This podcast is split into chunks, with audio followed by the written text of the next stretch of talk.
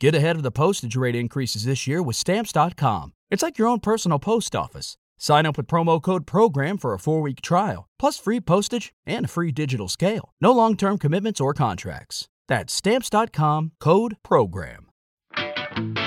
This is the Blue Moon Podcast.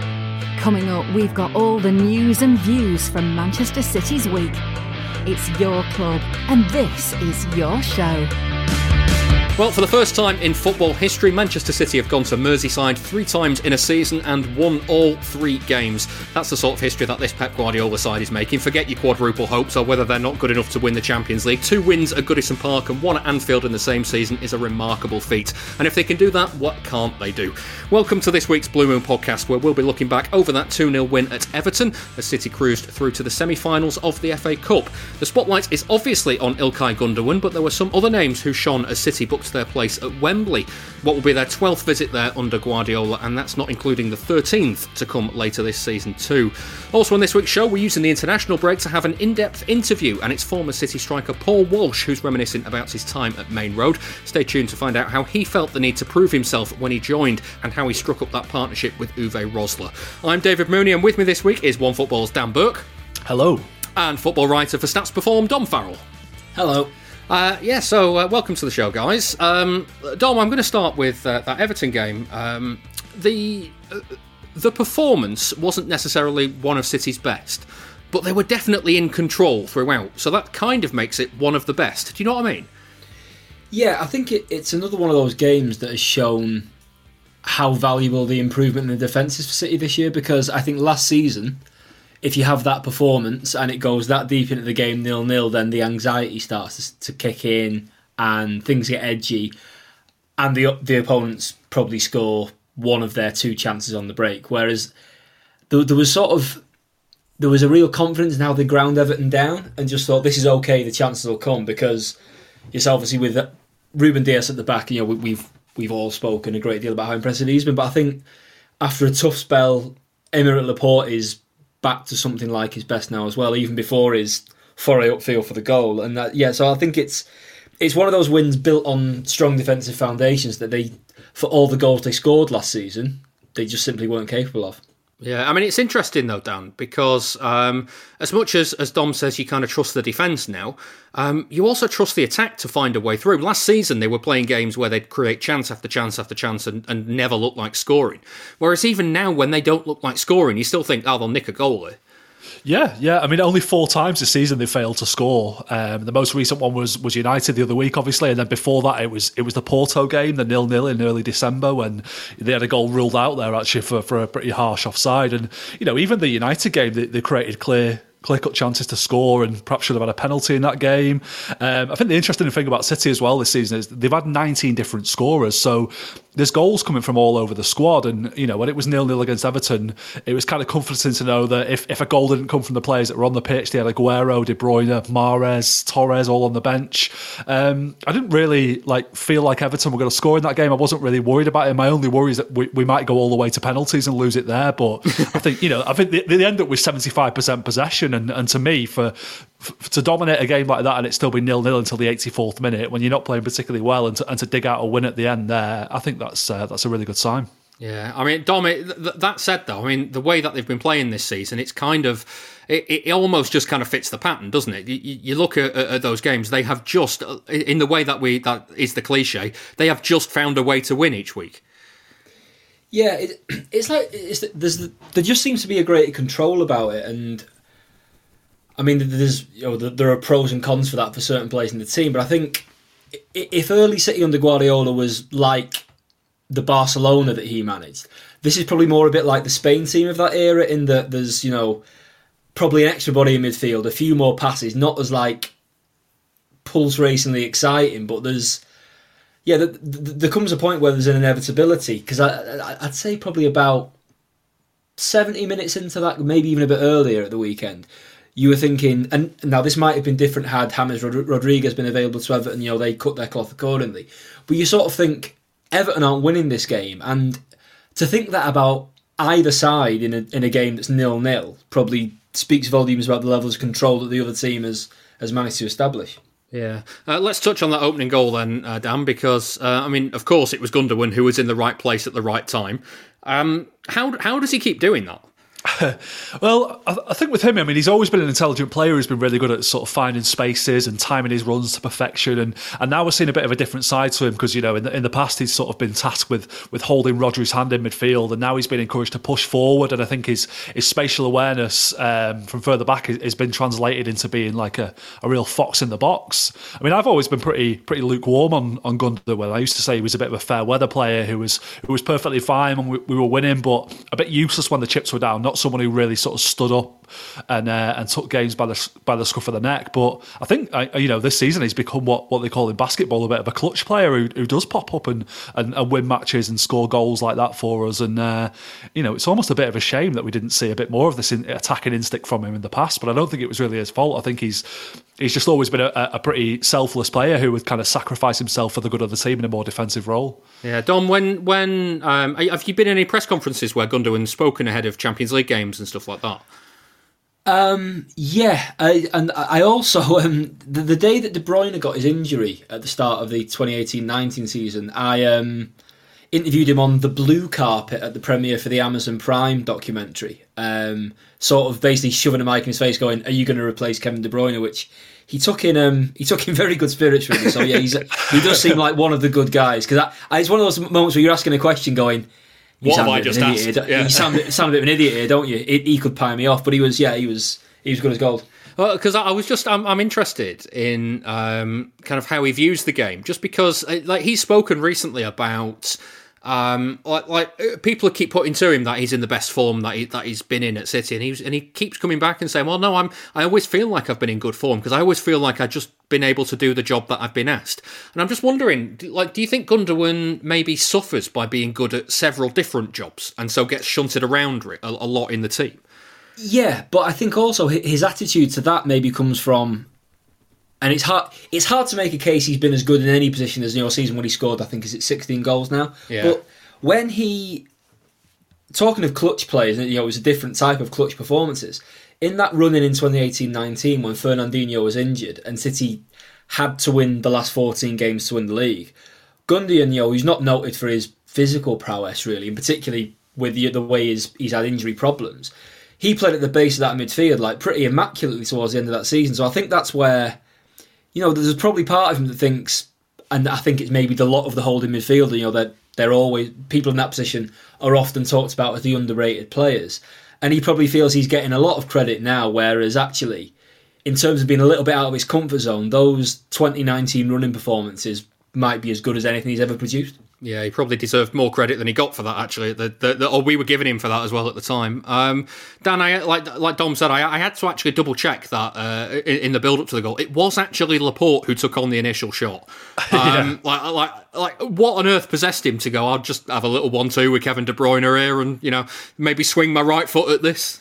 I don't know, yeah, because I thought it was it was Phil Foden at first that was making that burst forward, um, and it was you know, fair play to Laporte. You know, he's he's not had his best season, as Dom said. He's he's sort of coming back to his best now. He almost lost his place to Stones and Dias earlier in the season, but to have the confidence to push forward in a game like that and try and make something happen, I think is is really encouraging and a real feather in his cap. And you know, I think these are the kind of characters every successful team needs, like multi-talented players who are willing to take risks and do something a bit inventive late in a game like that. And uh, yeah, it was a bit of a comedy goal in the end, wasn't it? In the Everton defence, bit of Keystone Cop stuff, whatever that means. Yeah, I, I think I think what's funny about it, Dom, is probably the fact that everybody falls over, but they fall over kind of like in time with each other. So like De Bruyne goes, and then the distance between him going down and Laporte going over is the same distance as Laporte and the keeper, and then the same distance as the keeper and Gundogan's diving header. And just the fact that it's kind of like beat after beat, one goes, then the next one goes. It's like a like a domino effect, just just going over. It just I can I can watch that goal again and again. It's just there's something really pleasing about it, as ugly as it looks. yeah, yeah. The, the, scene after it goes in, like when after Gundogan splayed out on the floor scoring, it, it sort of looks a bit like like a low budget western or something. Like just after after the, the you know the OK Corral's been shot up or something, which presumably would Laporte has blundered through the saloon doors with the guns, and yeah, everyone's just all over the place. It was it was. I mean I, I don't want to get into that territory of people who, after a year of this pandemic, think the worst thing in the world is people can't go to football games because there are worse things at play. Yeah. And uh, journalists bemoaning the lack of fans is kind of a little bit tryhard, in my opinion. However, five minutes from full time in an FA Cup game with a big away following in, in the FA Cup, that type of goal where it's a sort of ooh, ooh, yeah goal, that would have been limbs, as they say in the modern parlance. I Yeah. think at Goodison Park away, that would have been ridiculous. Yeah, uh, the the the funny thing about that, that like I've missed this entirely until uh, Sam Lee actually pointed it out to me on Twitter. Um, have have you seen Michael Oliver's reaction to that goal? Dan, No, like it's it's almost as if like because I think De Bruyne was fouled. I think that's how the ball got back to Laporte, and so I think he plays an advantage. But there's a screenshot of, of the ball having just crossed the line, and you know Gundogan uh, celebrating, where Michael Oliver is kind of on his haunches doing the like advantage uh, pose, and it just like that just it just adds another layer to the comedy of it all. Yeah, well, I I think I was shouting for a free kick watching the telly for that, that De Bruyne one. And then, yeah, it runs through to Laporte, doesn't it? And I think it's him, his sort of like attempted shot trips Sigurdsson up, who falls into Yerry Mina, and then the ball comes through to, to Gundogan. And, and um, great finish by Gundogan, by the way. I mean, you might think when the ball's that low that he'd been better off sort of getting his foot on that. But the way it sort of comes to him quickly, I think he probably. He, He's in danger of kind of probably mishitting it and hitting it over the bar if he tries Yeah. to go with his foot. So, so, to, to get down and nod it in like that, I thought was uh, was really clever. Yeah, that uh, that just reminds me of that time, Dom, that um, EA Sports announced that they'd uh, improved collision detection on uh, FIFA, and the, and the very next FIFA just had players flying around everywhere as soon as they touched each other. Um, the other, it's interesting as well that uh, Dan mentioned Laporte's role in the goal, uh, Dom. It's interesting that that he. Laporte felt there was space to exploit at that stage in the game, given that the, the substitution a few minutes earlier had been uh, to take Raheem Sterling off the off the, the off wide left and push Phil Foden out there, kind of stretch the pitch a bit more. Yeah, I mean, it, it did. There were a couple of instances before the goal where Everton seemed to let Laporte get quite deep in deep into their half. I mean, I, I, he does he he does like a bit of a wanging it from thirty yards, Laporte, doesn't he? Maybe they were thinking we'll just let him do that and it'll be a goal kick. But He's never um, scored one of them, has he? I don't think. I, I, all got remotely close. But Yeah. um, Kompany Yeah, never scored one either before he had that one against Leicester, had he? So, you know, just saying. Well, if we, if we have to wait ten years for Laporte's first, I mean, But um, yeah, you know, you make a fair point that Fo- Foden being wide to stretch the pitch is like it all comes back to Guardiola's positional play sort of method that it's hardwired into them that when Foden goes out there, Laporte knows that that will open up space, and we still it's you know it's not so much about the formation City players we talk about it. It's occupying spaces on the pitch. So whereas a lot of teams would think, what on earth is a centre half doing, swanning up the pitch when it's nil nil in the 85th minute? for for Laporte or any other City player in that position, it's just normal because that's where the space is to attack. And yeah, it's it's it's sort of thing that happens after you know five years of really good coaching, and they Yeah. reap the benefit of it. Yeah, I mean it's uh, it's interesting that this season, Dan, we've talked so much about uh, the shape of City's team and, and how they're controlling games because I, I know it's been a, a, a frustration for a lot of listeners that uh, Guardiola has persisted with his inverted wingers to the point where even Guardiola was talking about I just didn't like what I was seeing. But it's interesting as well that as this as, as the kind of business end of the season has come, he's kind of kind of slipped back into that mode of having Sterling on on, on the left and and Mahrez on the right, hasn't he? Yeah, I mean, everyone everyone always thinks about sort of um, 2017-18 City, don't they? And Leroy Sané on the left and Sterling on the right, and how great that was. And I kind of feel like that the evidence suggests that Guardiola's moved on from that now. You know, his his kind of the way he wants to play football is about you know when you're attacking, you make the pitch as big as possible. When you're defending, you make the pitch as small as possible. Um, and the and, and one way you achieve that is by having the wingers coming inside so that the fullbacks can can push into that space out wide and then you're creating lots more options for yourself in the middle. So yeah, I, I kind of feel like like we're probably we're probably stuck, uh, for want of a better word, with this with this inverted wingers thing now. I mean, I guess it's interesting that, that Sterling started this game after his rumored uh, bust up with Pep, and um, it shows what an incredible squad City have got that they can they can put players like Mahrez and De Bruyne on and move Foden over to the left hand side and change the shape like that and and find an answer.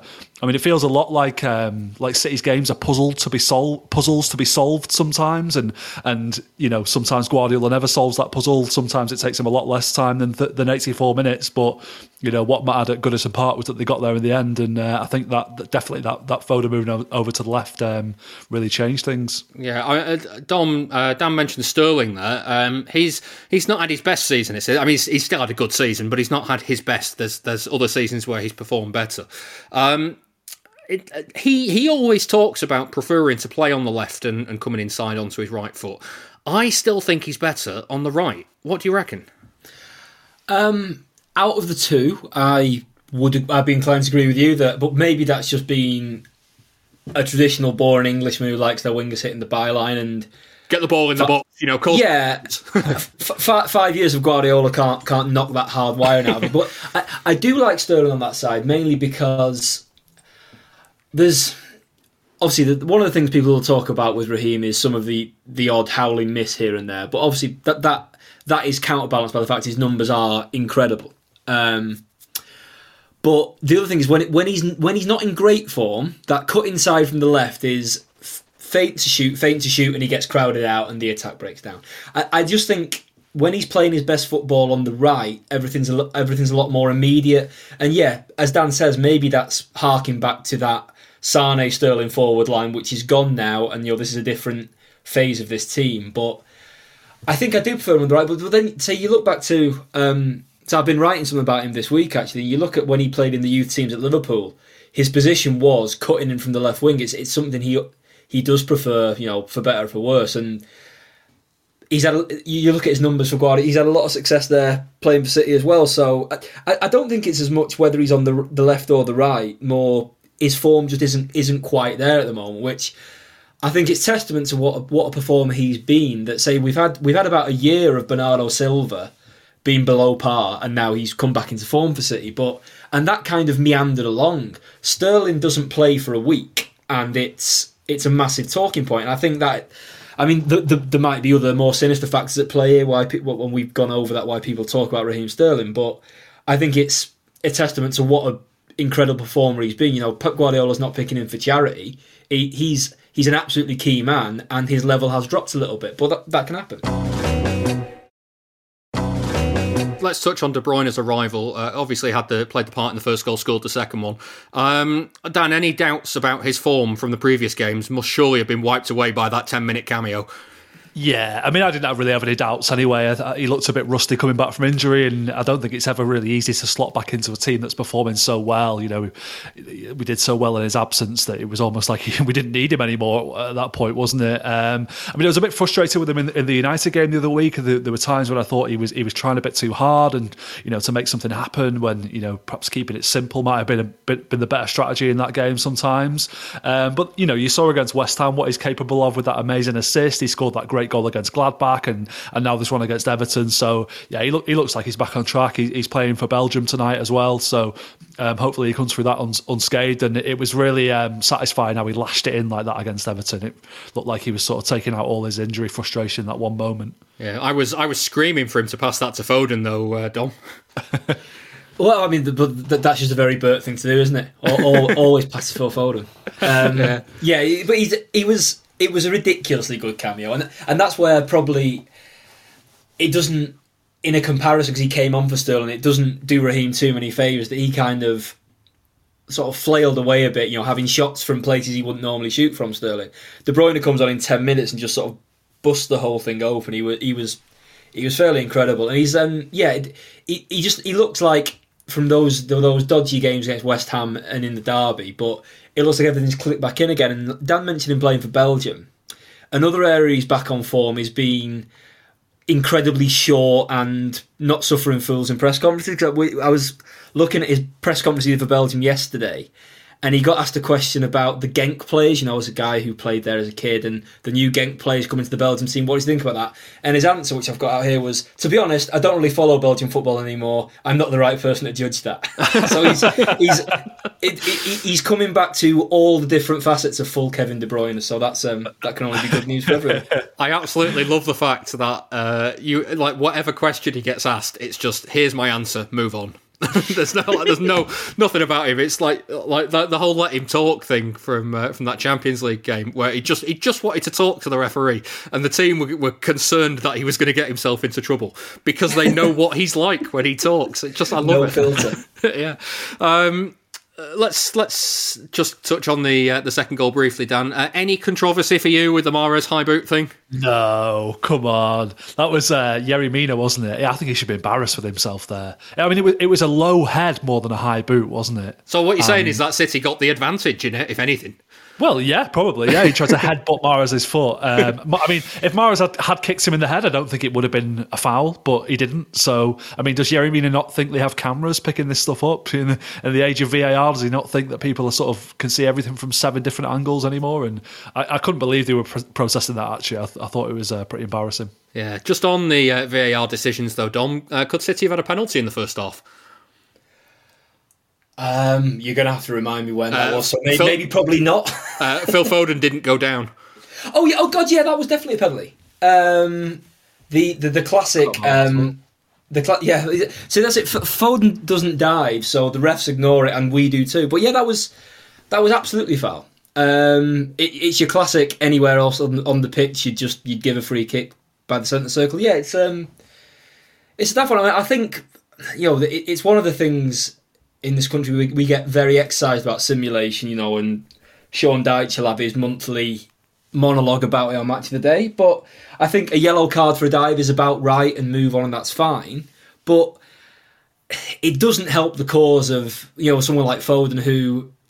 Oh, th- this wasn't as comedy as the McCarthy one, but he's just been blatantly fouled two times and carried on trying to play. And doesn't, you know, there's there's no doubt if he takes a tumble there, he's got much more chance of getting a penalty, and that probably needs correcting. Because again, we, say it's a VAR thing. You know, the, the technology is only as good as the humans who who are involved in it, and they've been found wanting again. Yeah. Uh, the thing is, though, Dan, is it is it because the fact that uh, where Foden was on the pitch, he was only just in the box. He wasn't really presenting a threat to goal at that point because he was going away from goal and there was bodies in the way. A penalty, a free shot at goal from the centre, that there is quite a harsh punishment for that foul. Even though the laws of the game say a foul at that point of the pitch is a penalty. Do you know what I mean? It's a hard decision Yeah. to make. Yeah, I mean, I I, I have, have sort of agonised over this quite a lot uh, this season about whether whether the, the sort of penalty, uh, what qualifies as a penalty, needs to change a little bit. I've you know even talked with friends at work and stuff about whether they need to change the parameters of the penalty box and make it smaller so that it, you know maybe a twelve yard box would make more sense. Um, that you have to be might fouled within. penalties then. Yeah, there you go. Yeah, you have to have to be fouled within twelve yards of the goal for it to qualify as a penalty. Because there's there's a lot of them like that where there'll be a guy going away from goal and it'll just be just inside the box and you get a penalty and you kind of think the punishment doesn't really fit the crime. Um, but also, I mean, the thing with VAR as well that, that I find so frustrating is that. There's this whole thing about them not wanting to re-referee the games, not wanting to take the power out of the referee's hands, and I kind of thought that's what the whole point of VAR was for, to, to sort of be able to show the referee things that he hasn't seen that aren't just this definition of like a clear and obvious wrong decision. It's like they should be able to look at that instant with Foden and go, no, that's a foul actually. By the letter of the law, that is a foul. That should be a penalty. It's a penalty. Whereas the actual sort of way they do it is, well, the referee didn't think it was, so therefore it mustn't be. And it's like it doesn't matter what the referee thinks. It matters Yeah. what's right and wrong. Like Yeah. Um, let's let's look a bit further back on the pitch because uh, Fernandinho Dom was, uh, I mean, let's be honest, absolutely remarkable. Him and Foden felt like the only positive things in that game for 80 minutes. Yeah, I mean, it, it, it was also classic Fernandinho to um, fix Michael Oliver's uh, headset to delay his yellow card, um, which is because actually uh, just after it, and I will, I will get onto his on-field prowess, but when he after he'd helped Oliver out with his headset, just after that, I think there was a foul on Richarlison that probably should have been a yellow card, and he didn't get booked. And the camera caught Foden just laughing his head off. Yeah. As if is, is that, everyone's sort of like it's Fernandinho. It's kind of what he does. And he's got, so yeah, he but it was um yeah he, he was great, and um it's just been after last season when he went from the bloke who was going to learn centre half a few games to being the best centre back at the club due to injury and form issues, and sort of getting stuck with whoever was less bad out of Otamendi and Stones that particular week, and having Rodri in front of him learning the role. Obviously, Rodri's been great this season, but it was. It's just been kind of nice how at his age now they can pop him in for to score at Old Trafford, to be brilliant against Arsenal, and just it's kind of if last season had been the last year of his contract and it would have been what's going to happen now, it would have kind of been a bit of an awful bit of an ordeal of a way for him to go out. But he's you know he rocks up every now and then he and he looks absolutely class, and the weekend was no different. Yeah, I mean, uh, the elephant in the room is his contract, Dan, because he's 36 in May. It's, it's, it's up at the end of the season. Um, what do they do, do you reckon? Well, I mean, I looked up earlier. I was surprised that he's made 26 appearances this season, which is surprisingly high. I mean, a lot of those I think are probably coming off the bench and, and that kind of thing. Not that many starts in there, but I mean, I, he looks like he's got so much left in the tank. I'm, I, would love to see his passport actually, just verify that he genuinely is 35 because he doesn't look like a 35 year old. Um, and I remember thinking, even during the first game of the season against Wolves this year, that he looked like he, he still had a lot left. And um, I just wonder whether whether his age makes that a bit irrelevant to City, though. You know how how he's playing and whether they're just kind of planning for the future without him anyway. I mean, if you remember a couple of years ago in the All or Nothing documentary, there was that scene where they were negotiating his contract, and and even then they were pretty reluctant to give him what was it an extra two years. So I, I get the impression that it, the decision has already been made. I mean, a few players have kind of hinted that he's off at the end of the season um, in interviews and things like that. So I'd be amazed if they offered him a new contract, to be honest, which is a shame because he's been a great servant to this club. I think he's a he's a he's a City legend. He deserves to be mentioned in the same breath as the likes of Aguero, Kompany, Silva, Yaya Toure, De Bruyne. I think he's up there with all of those. I think he's one of the best signings we've ever we've ever made. Yeah. Um, I, that, the other thing is as well, Dom, is what he wants because I, you know, it, it, it might be nice for us to get to to go back to the to a game with crowds where he's he's still part of the team. But if he's only going to be a bit part player and he feels he could do better elsewhere, it's like you kind of got to take that into consideration as well. Yeah, I mean, I think it's it's a rare thing nowadays when you, you think about players who have an affinity for the club, but because you know it's it's a job and, and that's absolutely fine, you know, like everybody else. But it's the same. One, of the obvious reasons City fans have latched onto Foden, aside from him being a generational talent, is he's a City fan from Stockport. But for, you know, you think back to when Fernandinho joined, and it was all he basically sort of engineered his own move paid the release fee, I think, and then yeah. there's all the sort of. Yeah. I saw it circulating online this week. The um, his Facebook status of like first day training at the Man City tomorrow, feeling anxious and like him beaming like a Cheshire cat on his sofa. So, I think there's probably his age. You know, he's had he's had an incredible career. He's played a lot of games for Brazil. Um, probably some in World Cups he'd rather not have played in, but it's it's been a great career, and I think there's I think there's an affinity for the club with Fernandinho that it will come into it that if it's an option between being bit part again next year and being a player coach, if that's on, if that's maybe something else that's on the table, or going and playing every game for maybe a mid-table La Liga side, i I get the impression he'd rather stay, but I mean, who knows? Yeah, we'll uh, we'll wait and see. Right, let's move on. Uh, in the last decade, City fans have become accustomed to excellent attacking football, but for the majority of the Premier League era, it wasn't always like that. Brian Horton's side in the mid 1990s were one of the most exciting to watch, even if the results were unpredictable. One big part of that side was striker Paul Walsh, who arrived from Portsmouth in 1994 after his career had stalled a little, following spells in the top flight with Liverpool and Tottenham. I've been speaking to him about his time at Maine Road, and he starts by explaining how the move to City came about. Well, my understanding of it was that um, you know we just I was at Portsmouth. We just played Manchester United um, and drew two two in the League Cup, and, and uh, Brian Horton was in the stand, who was friends with Jim Smith anyway, who was Portsmouth manager, and um, I scored two that night, and um, we went back. We were staying up the week because we had Blackburn on the Saturday in the FA Cup, so that was a we stayed at the uh, Mottram Hall, and um, I think Jim and Jim and uh, uh, Brian Horton had a chat, and I think Brian made an inquiry about me then. And uh, you know, I, I, went away, and a few weeks later, Brian actually called me and said he wanted to wanted to get me. Um, would I come? I said yeah. Uh, and then it seemed like an absolute eternity after that. Um, you know, going into training, waiting for the manager to say something to me that they'd agreed to be. It took it was about three weeks, two or three weeks, but it felt longer. Um, and um, and then one day I was driving back from training, and uh, Jim Smith rang me and said that we'd they'd agreed a fee for me, and um, did I want to go? So I went, yeah, and um, that was it, and that was it. Um, um, there was also some interest from West Ham as well. Um, you know, um, But yeah, I made the journey up the uh, up the motorway and uh, yeah, did the negotiations. I think we did them in Mottram Hall as well, and I was staying there, and uh, and that and that was it. Agreed agreed it all, and and uh, uh, yeah, there we were. I, I was going to say you played with Brian Horton at, at Luton, so did you kind of know what to expect from one of his teams? Not really. No, I mean, right. I love him to bits. Brian is, is you know we're still good friends, and um, he uh, he, you know, I, I, you know, when when I was at Luton with him, I, I was I was nineteen, and you know, um, I, and I used to drive him mad in some games, you know, where um, if he made a run. And because he was a bit older and exerted a bit of energy, and I didn't give it to him, and we lost it, he used to go mad, and me and him used to have a potential sort of arguing match on the on the on the pitch, um, and um, you know, but off of the pitch we was all great, um, but um, but no, I didn't. Um, so, um, but he explained to us what he was trying to do, but it was all very new because you know Uwe was just about to sign at the same time. Um, and then I think two or three weeks weeks later, um, uh, Peter Beagrie came in, and so what his vision was obviously to play with wingers and two up front, and um, and uh, you know play with width and get crosses in, which you know I, I got to be honest with you, it's, it's probably the, the, the most wonderful eighteen months of my life. That was um, that period there, um, unexpectedly for lots of different reasons. Um, you know, I, I, I, had a, I had an underlying feeling that Man City fans were slightly disappointed that they were signing me.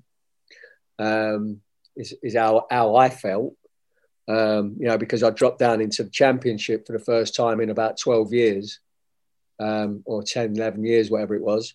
And, um, and you know, they was hoping for better, uh, is, is how I felt anyway. Um, and, um, you know, so, so I felt a bit of pressure for, because of that. Um, and um, I was 32 at the same time, which I think some people forget as well. I was I was getting on a little bit, um, and uh, you know, so so it was there was there was a mixture in me of of excitement, of anxiety, um, of all sorts of emotions. You know, about how I felt about how it may go or may not go. Um, and you know, the first couple of games were awful because we I think we drew we might have lost to Wimbledon actually on a muddy at Maine Road. And then the second game was another game at Maine Road, and we drew with Sheffield United. And I remember thinking, what a bad game it was. Um, and um, me and Uwe was just getting to know each other. Then I think we played Oldham, Oldham uh, over on the beach because um, it was a beach like a beach then. And, and Biggs came in, and, and it was his first game. And um, me and Uwe were just working each other out. And um, we had Width on the right with Nicky Summerbee. We had Macca, Steve Mack in um, in midfield. So good experience, top player. And Beag's trickery on the left hand side now. And um, you know, and, and suddenly, um, although although we got another draw, I think it was at Oldham, you could sense that there was a you know, it started. You could feel the improvements coming on, even though the results at that point hadn't sort of kicked in. And then the the, the fourth game, we went down to to Ipswich, and um, but Biggs went jinking down the left wing, cut inside it, a shot. The goalkeeper tipped it onto the post, and I knocked the rebound in. Uh, and then I had a, I, I shaped up to it, a shot, slid Uwe in. Uwe scored his first goal. We both now had our first goal. We're 2 1 up. And disappointingly, I think Vonke gave a, um, a, a, needless penalty away. And it was another draw. Um, but off the back of that game, I mean, I, I, I, I only really remember them first four games. And then I, I, believe we beat Newcastle, Villa, and you know suddenly we went, went on a run, and I scored a few, Uwe scored a few. The feeling around the place, the, the gloom of when I first got there, uh, just sort of lifted. I mean, the, the, the, fans didn't have any preconceived ideas about Uwe because he was an unknown. Um, but I think they did about me a bit. And um, but to suddenly feel the fans turn in your favour massively and enjoy what you're doing was probably one of the most satisfying things that ever happened. Yeah. I, I, it's interesting you mentioned Uwe as well. I, have interviewed Uwe a, a, couple of times down the years, uh, and he talks so much about the understanding that you two developed. Um, why why did you think it worked so well? Um, well, you know, Uwe was you know, I, I, was always going to be the type of player that liked to play off sort of more of a target man. And Uwe, Uwe you know, liked to run in the channels a bit more. And, and, and so we had that option from the fullbacks. Um, because we played with width, it stretched defences, which gave me, you know, a little bit of space to drop in pockets and pick it up um, and get turned and get at people, you know. And um, not only that, you know, when the ball went wide, me and Uwe both got in the box, backed up by either Stevie Lomas, uh, Gary Flitcroft, or Steve McMahon, who was ever, whoever was in midfield at that time. And, um, you know, was back in the box up. So we had two people going in on crosses. We had a midfielder backing up the edge of the box to, to try and score. Um, you know, and it was a, it was a progressive, forward-thinking team. Um, you know, that played entertaining football. Um, you know, and it was it was edgy at the time, but you know, give it them four after them first four games, and we uh, and, uh, and we had a great little run of results, and we flew out of the relegation relegation zone, and suddenly, you know, every life was good, um, and, and and me and Uwe, our, our relationship just grew, and um, you know, I, I, he knew where I liked to operate. I knew where he was his favourite uh, favourite areas were, and and then we both knew where we needed to be when the ball was in wide positions. So it's quite simple. There's no rocket science. It's interesting as well because, like he says at the time, he didn't speak a word of English. So what, like, what was that like? um, uh, yeah, it was. Yeah, yeah. Um, he only uh, uh Valshi, Valshi, or Uwe. Yeah, and I and I was shouting Uwe. Uh, it doesn't matter, you know, because you know I where when I let I probably let Uwe run where he wanted to run, and I would, with my bit more experience, would probably play in the other areas that he wasn't. It's probably how it evolved, which probably suited me and suited him, but we just didn't know it right in the beginning. Yeah, uh, and then you, like you mentioned as well, uh, the the wide wingers in in Beagrie and Summerbee. I mean, there, there was a spell uh, where where Brian Horton had uh, those two in the side, you alongside Niall Quinn and Uwe Ross. It was just like all out attack, wasn't it? Uh, yeah, um, it, it, that that lineup didn't play that much. I mean, I had a, I had a spell where I played out on the left hand side. I'm not sure if Beegs was injured or, or yeah, whatever. But um, know, which wasn't my preferred position.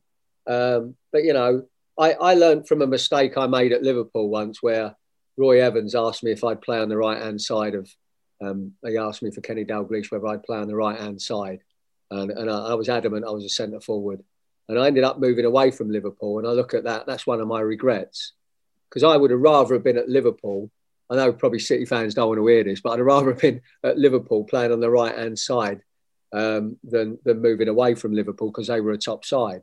And um, uh, but but at the same time, you learn from your mistakes, you learn from your experiences, and um, you know I and, and I and I wanted to do well for Brian Horton, and and and Man City. You know, I was enjoying the football. The fans were great to me, and they welcomed me after that initial bit of skepticism, I think.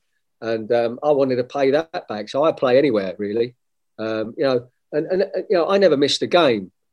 Hardly. I think I missed two games against. I think they might have been both against Leeds. I think, and um, you know, I, you know, I, I was I was done in at in at certain periods where you know I look at players now and they get taken out, put back in, taken out, you know, have a rest, don't play in this game, don't play in that game. I mean, I was rushed back to play Barnet in the F, in, the in the, uh, in the League Cup and we was losing 1-0 from the first leg. Uh, I was playing with a heavily strapped ankle injury and that was a real edgy game and uh, we only just beat them. Um, and, uh, you know, so I, I, I, could have done with a breather here and there um, just to just to recover. Um, because you know you're getting 30, 32 33 years of age you take a little bit longer but i was loving it so much I probably if he'd have said to me i'm going to arrest you i'd have, I'd have, I'd have gone mad because i was just loving the football yeah, I'm, I, I was going to say, I, like the, the thing I remember from from kind of that era at Maine Road as well was that, that, that there was a sort of buzz around Maine Road. Does that make sense? Like the, the, the, like City players would get on the ball and, and kind of like the Maine Road uh, atmosphere would just lift a little bit. Yeah, well, well, you know, we had you know we had Maurizio Gaudino come in and played a bit, and um, you know uh, Stevie Lomas was emerging, Flitty was in the team you know, so we had we had some young legs as well, young young players who were good players, and um, you know, so we had a good good mix of youth and experience. Um, and there was a buzz. The style of football was quite exciting. Get it wide, get crosses in, get people attacking the ball. You know, back in the box up. You know, it wasn't it wasn't rocket science sort of in terms of its style, um, you know, or intricacy of the way say Man City play today or anything like that. But it was it was making the best of the players that we had. Remember, Man City at that point weren't a big spending club, um, so it was exciting football on a shoestring, I would say. Yeah. What what what was Maine Road like um, to actually play in the atmosphere? You know what? When I when I was signing, I thought to myself, do you know what? I don't think I've ever had a good game up here. You know, and that was in my mind a little bit. Um, when I say, I mean, even that momentous day in 1983 when I was playing for Luton and we and we won one 0 I mean, the game just passed me by. I hardly, I hardly contributed on the day. Um, you know, and, and, and I remember playing there for Tottenham a couple of times and hadn't really done a lot. And, you know, the pitch was big and it was heavy. Um, and, um, you know, it, it, I'd struggled on that pitch. Um, and that was in the back of my mind a little bit. But, um, you know, when I got there, I just had, you know, I just had, I just thought I got to make, I just got to do my best, make the most of it. You know, I was fit, I was raring to go, and and, and I was looking forward to the challenge. Yes, I was anxious, I was a bit nervous, um, even with my experience. Um, I just wanted wanted to do well, and um, you know, and I'm, and I'd like to, I'd like to have a feeling that I left there feeling that that's how people remembered it. Yeah, I mean, there's there's uh, City fans of a of a certain age who still, even even with the performances that City put in now, talk about uh, that Spurs game, the five two win. Um, what what what are your memories of that game? Me being me being as I am, I, I, I still go back to the one I missed. um, I should have had a hat trick. Uh, I missed the simplest chance of the lot, which luckily Quinny knocked in, which was a Nicky Summerbee cross from the right, header, poor header, and Quinny done great to get a rebound in. Um, that would that would that would have really been the, the cream of everything. Listen, don't get me wrong; it was still the cream of you know, out of all the performances. There was there was Everton at home. We we won four 0 and me and Uwe got two apiece. That was a great day on on a on a pitch that was like a billiard table at the start of the season. It was fantastic when a pitch was like that. It it didn't stay like that. That was the problem, um, a little bit at times. Um, and uh, you know that Tottenham game was was wonderful. You know, um, you know, got a couple of goals yet. Should have scored another one. Um, you know, made made one. Had some good runs with the ball. You know, it was against my old club, where where I, to be fair, I'd been a disappointment. That, that, that's me. You know how I look at me at Tottenham, and um, you know, and so so yeah, it was a great. It gave me back a real bit, a real bit of my footballing self esteem, if you like. Yeah, and then obviously there's uh, there's the three two win at Blackburn as well. The, the year that Blackburn won the league, City nearly stopped them. Yeah, but that day I was playing on the left side. You see, and that was one of the games where I wasn't playing up front. Um, and and as as I can't remember how to get, I can't remember who had the shot, um, but um, and and Tim Flowers parried it, and I was coming off the left hand side, backing up the back post, and I got the rebound off the goalkeeper, and um, and that one was three two. But that has mixed emotions that night because although it was a great a, a great um, uh, a great night for us, um, it was tinged with a bad memory because when we came in and Francis Lee um, came in, he almost looked disappointed that we'd won, and um, and, and and and and, you know, and not long after that, Brian Horton, um, you know, was pretty much knew the writing was on the wall because the club had already made its mind up, I believe, that they wanted a different manager and um, and and that's sometimes the real heartache of football. You know, depending on where you stand with it all. Um, because Brian had put a good, great team together on not a lot of money, and um, you know, but that wasn't going to be good enough. And uh, you know, so I had mixed emotions that night a little bit because um, you know, you hear the rumblings in the background about whether the manager's safe and things like that. And that was a great night. You know, we loved it. Um, and um, you know, yeah, tinged with that little bit of dis- disappointment for the reason I just said. Yeah, I, it's it's interesting that uh, that you say that as well because I mean obviously you know managerial sackings are a, a, a, part of football and you just kind of kind of get on and deal with it. But it's it, I guess is it harder when it's it's somebody you know from your playing days and when it's a manager that you've enjoyed playing under that sort of thing. Yeah, I mean, I, I you know, I've, I've got a lot of affection for for Brian Horton. I, I love the bloke, and um, you know, he, he, I played with him. He bought me and I and, and I and I did my best for him. And uh, you know, I'm, I'm quite I'm quite comfortable with all that part of it. It's just you know, in the romance of football, you know, it, it would have been you know, he'd put a good team together. I mean, City were only ever going to be a mid-table team unless you started spending a lot more money than he was spending. And um, you know, and and you know, and, and I was a massive Alan Ball fan, by the way, as well, right? Um, you know, I had his boots when I was a kid. I was an Arsenal fan. I, I had Alan Ball's boots in the mid seventies, and uh, you know, um, so you know, and Alan Ball had, always been great to me.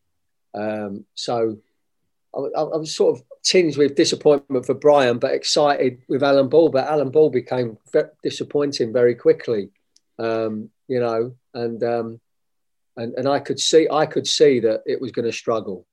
I could see that it was going to struggle and uh, and uh, and then the opportunity came to get a bit of security um, by going back to Portsmouth and and that suited suited me at the time. It suited Manchester City and, and and I think Alan Ball with what he wanted to do. He wanted to bring different players in, and you know I'd played three games, the first three games of that season, and it was going to be a nightmare. I could see it already. You see stats pop up all the time about clubs and players, and you want to know that exact thing about City. There's an answer statscity.co.uk. Want to find out all of the players who played alongside club legends like David Silva, Sergio Aguero, or Vincent Kompany? Or maybe you'd like to know which team found it hardest to score past Joe Hart. You can find out City's record in every competition, at every stadium, and under every manager. Just go to statscity.co.uk and browse away. That's statscity.co.uk. Was was there? I mean, there, there, there was rumours about his his man management not being uh, at the level of, of of that. You know, a lot of a lot, a lot of other managers were like, "What what what? How did you find him um, kind of to deal with on a personal level?" No, I mean, you, you know, you speak to Alan Ball. He's infectious. He's through and through a football man. But you know, for someone of that level of experience and knowledge and being a World Cup winner, I could not believe that um, he based our whole team around one player in that season, which was going to be Georgie Kinkladze. And that means he took the best of Beagrie away, he took the best of Summerbee away, he took the best of me away, and all to accommodate one player. And um, you know, I saw that in those early games. So when the when the when the situation arose to to go back to Portsmouth, because uh, you know, listen, I, I could have took a view that well, if we stay here and we go down, it'd be the longest season of all time and get relegated, and then I might get an extra contract by staying at Man City because I'll be in the uh, in the Championship. I did, I couldn't look at it like that, you know. And um, you know, Portsmouth, I was 33 at the time, and I and they offered me a three year contract. Alan Ball wanted Gerry Creaney, uh, and um, and so that that's what happened. And and it, listen, it's just another chapter in the life of a couple of players in football and Man City's history. The rest of that after that was history, but it wasn't good history, was it? The next few seasons, and um, you know, uh, you know, bless him, Alan Ball. You know, I, I, you know, I couldn't believe he couldn't see, you know, that how much he'd taken away from other players by accommodating this one player who yeah. actually didn't didn't actually contribute enough in a, in a lot of areas. Scored the odd wonderful goal, looked silky gorgeous on a football, um, but flattered to deceive, in my opinion. Yeah, uh, when you when you look back at your your time at, at City, I mean, I, I, find it interesting that you said at, at the start of the interview um, that you look back at it as as one of the best eighteen months of of your life. Um, why why what do you put that down to? Was it just was it just the most fun or, or, or something like that that you've had on a on a football pitch? Uh, no, because I was disappointed at Tottenham. So again, if we're talking football self esteem, I was I was low. I was low. I went to Portsmouth. Now you don't go to you don't go to Portsmouth from Tottenham if you if you've been doing great, do you? Um, so I ended up at Portsmouth. I didn't want to go to Portsmouth, right? It was was the truth of the matter. But it was it was in 1992, and uh, this is going to sound really random, but the interest rate was 15% on my mortgage, right? And the payments were killing me, right? This is when we, you know, we didn't but the payments were killing me. So Portsmouth offered to buy my house off me. So that's why I went to Portsmouth right? Got me out of a ridiculous mortgage um, and, and, and, allowed me to sort of to reset myself. And um, you know, people of only of a certain age will remember that. You know, yeah, my, my, son is just about to get a mortgage, for instance. He's like, he's a 0.1, he's a starting point. It was 15% back in the day. So anyway, um, it was a financial a financial decision as well. And um, I went there, and it's a culture shock because the facilities aren't as good, and you know. But I spent the whole summer training, thinking I'm got I've got to go here and do well, you know. And uh, you know, I went there and had a good 18 months. It was it was great, uh, and and you know the fans down there were fantastic as well. And um, so yeah, yeah, but but when I got the call for the Man City, this was a chance for me to prove to myself that I was, you know, I could still play at that level. Did you put a lot of pressure on yourself in that sense? Uh, I don't remember sort of. Yeah, I, I, you know, I got high expectations of myself in terms of what I know I'm capable of, um, and you know, it, it, it, sometimes, you know, you know, and, and I give you the two the two examples of that. You know, the football that I played under Brian Horton in that team was some of the best football I've played. Because of this, but you transfer that across to Alan Ball, I you wouldn't have seen you you wouldn't have seen me for love nor money in that team do anything good because the the, the, way that it was set up wouldn't have allowed me to do that. And um, so it would have been fans would have been because football's quite fickle. You know, they would have gone, looked at my age, 33, oh, he can't do it no more, he's too old. All of them things, whether they were whether they were right or wrong, would have got chucked at me because the team wouldn't have been doing well and I wouldn't have been scoring any goals because the team setup didn't allow for me to score any goals.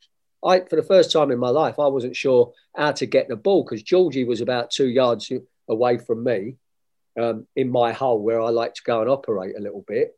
We didn't have any wingers because they were tucked in. Fullbacks then tucking alongside the two centre halves, and there was nowhere to go. Um, apart from dropping really ridiculously deep just to get a few touches. So um, you know that that's that that's how it was. Um, but you know, that's how football is. You know, people got different ideas, different ways of playing, rate players differently, um, and uh, it's that one guy's opinion on a given day about someone, um, about a player, and um, you know, that's how, that's how football works.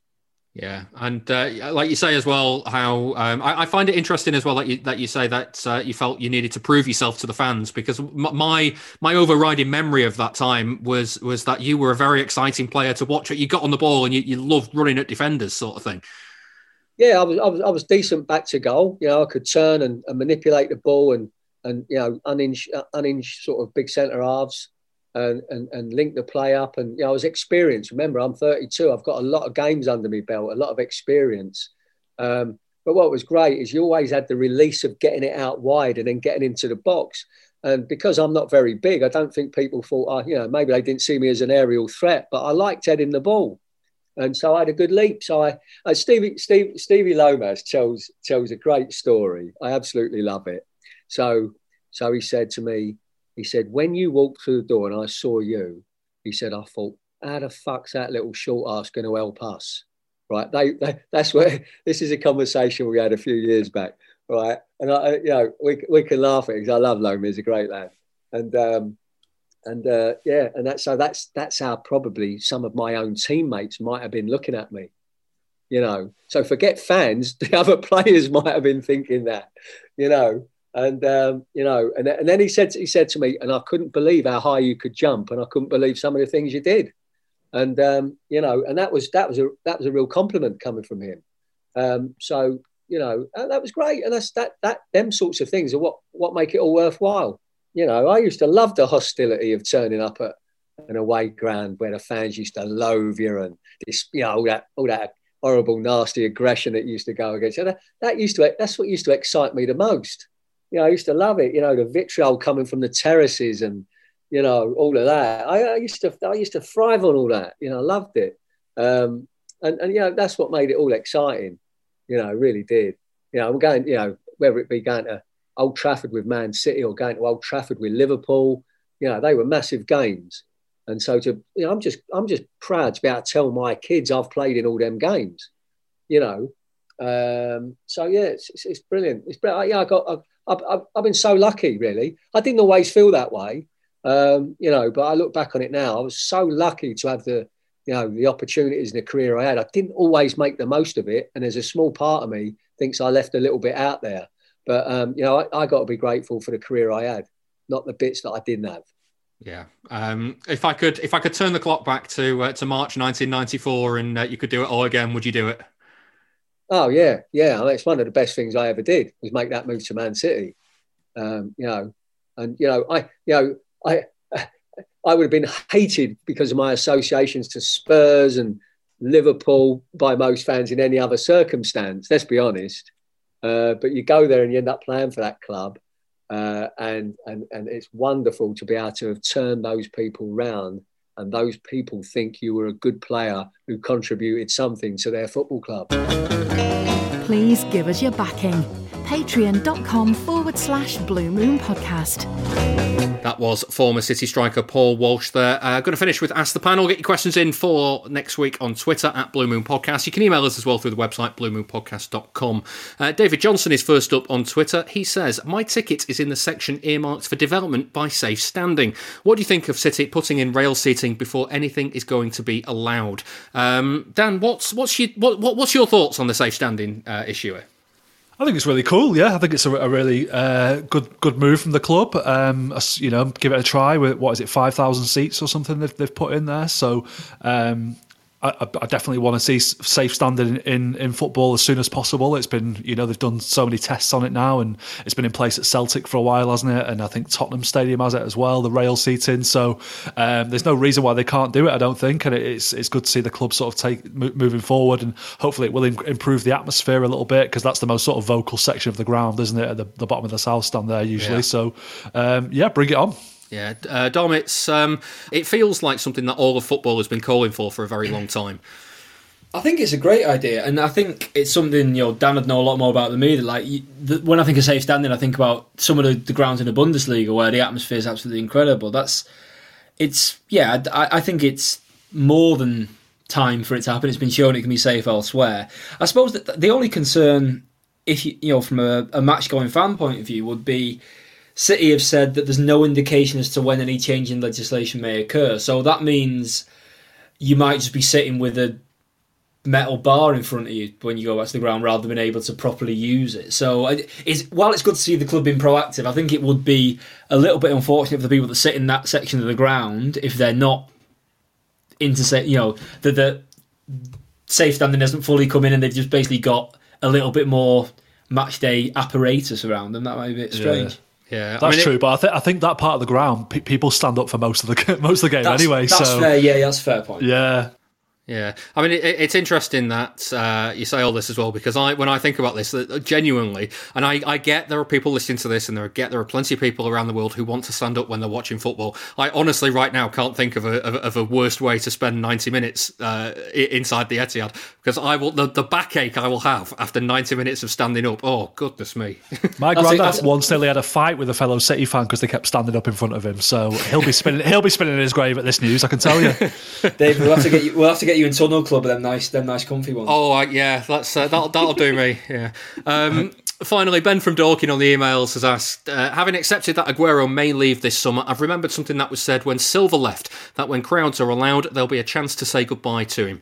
My thought was that when we have the first international break after crowds are allowed back, we have Team Silva versus Team Aguero as a testimonial for both. Does this seem like a good idea, or would you rather they had their own separate celebrations? Dan? I think I would probably rather they had their own separate celebrations, but that would be a nice compromise, I guess. Um, I'll be interested to know who would get sort of would they sort of pick it like when you're picking football team at school, like you all just line up all the players and go, I'll have I'll have Kompany, all right, I'll have De Jong or something like that. You know, um, I mean, Kompany's Kompany's testimonial was great, but the, the sad thing about that was that he didn't get to play in it, so it'd be nice to see him back at the Etihad for, for one last game if he if he still got the, the legs for it. Yeah. Um, I'd not I mean, thought of that. You know, there's there's so many there's so many ex players who who were like, oh, we'll go to their testimonial because it'll be the last one. But because yeah. they're all moving on at different times, they're kind of like they all keep coming back. yeah, and well, there was a few players that were sort of billed as were going to play in Kompany's that didn't didn't end up playing, like Balotelli, for example. So um, yeah, it'd be nice to nice to see that. Um, but I don't know, during an international break, it might be tricky to get players sometimes, I guess. But I mean, I'm just not ready to accept that Aguero's leaving yet, to be honest. So this is quite a hard conversation for me to have. Fair enough, uh, Dom. What what do you reckon? Team Silva versus Team Aguero, or two separate nights? Um, no, I think one night together. I think that'd be good for like you know everybody back together having a celebration after a year of being outside of grounds. Um, are Silva and Aguero are they the last two remaining guys from the Mancini era there? Um, must be, yeah. They must be, surely. Yeah. Right. So what you do then is you get together the QPR team and get everyone back together, and you play out ninety minutes of nonsense. And then you do a Phoenix from the Flames, Silva crossing to Dzeko at score, and then Aguero scoring the Aguero That's a great goal. And idea. Yeah. Yeah. What, what That's a Baddiel and Skinner idea. up to? Probably doing a new version of Three Lions for the Euros, I imagine. Yeah, I um, I, the I, my overriding memory from that Kompany testimonial was uh, just how good Samir Nasri was still. So I'm I'm still excited to see what he's going to be like and what uh, what Yeah, Stephen him and Ireland's Stephen like. Ireland. Yeah. Martin Petrov was lively too. Yeah, he was he was yeah. someone who was definitely suffering from having not played for a bit though. I think.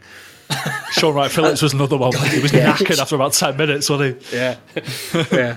Uh, right, well, that's it for this week's Blue Moon podcast. Thank you very much for listening. If you've enjoyed, please leave it a rating and a review in all the usual places like Apple Podcasts, as it helps other people find the show and it helps us pay the bills through the ads as well.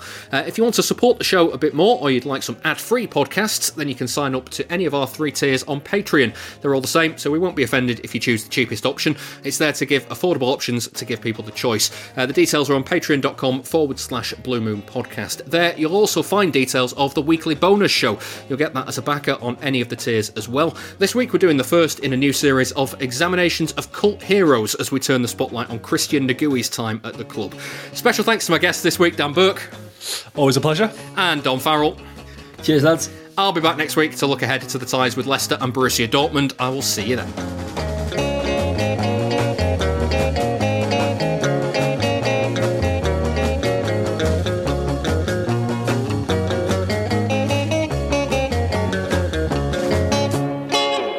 Was the Blue Moon Podcast. Please support the show. Patreon.com forward slash Blue Moon Podcast.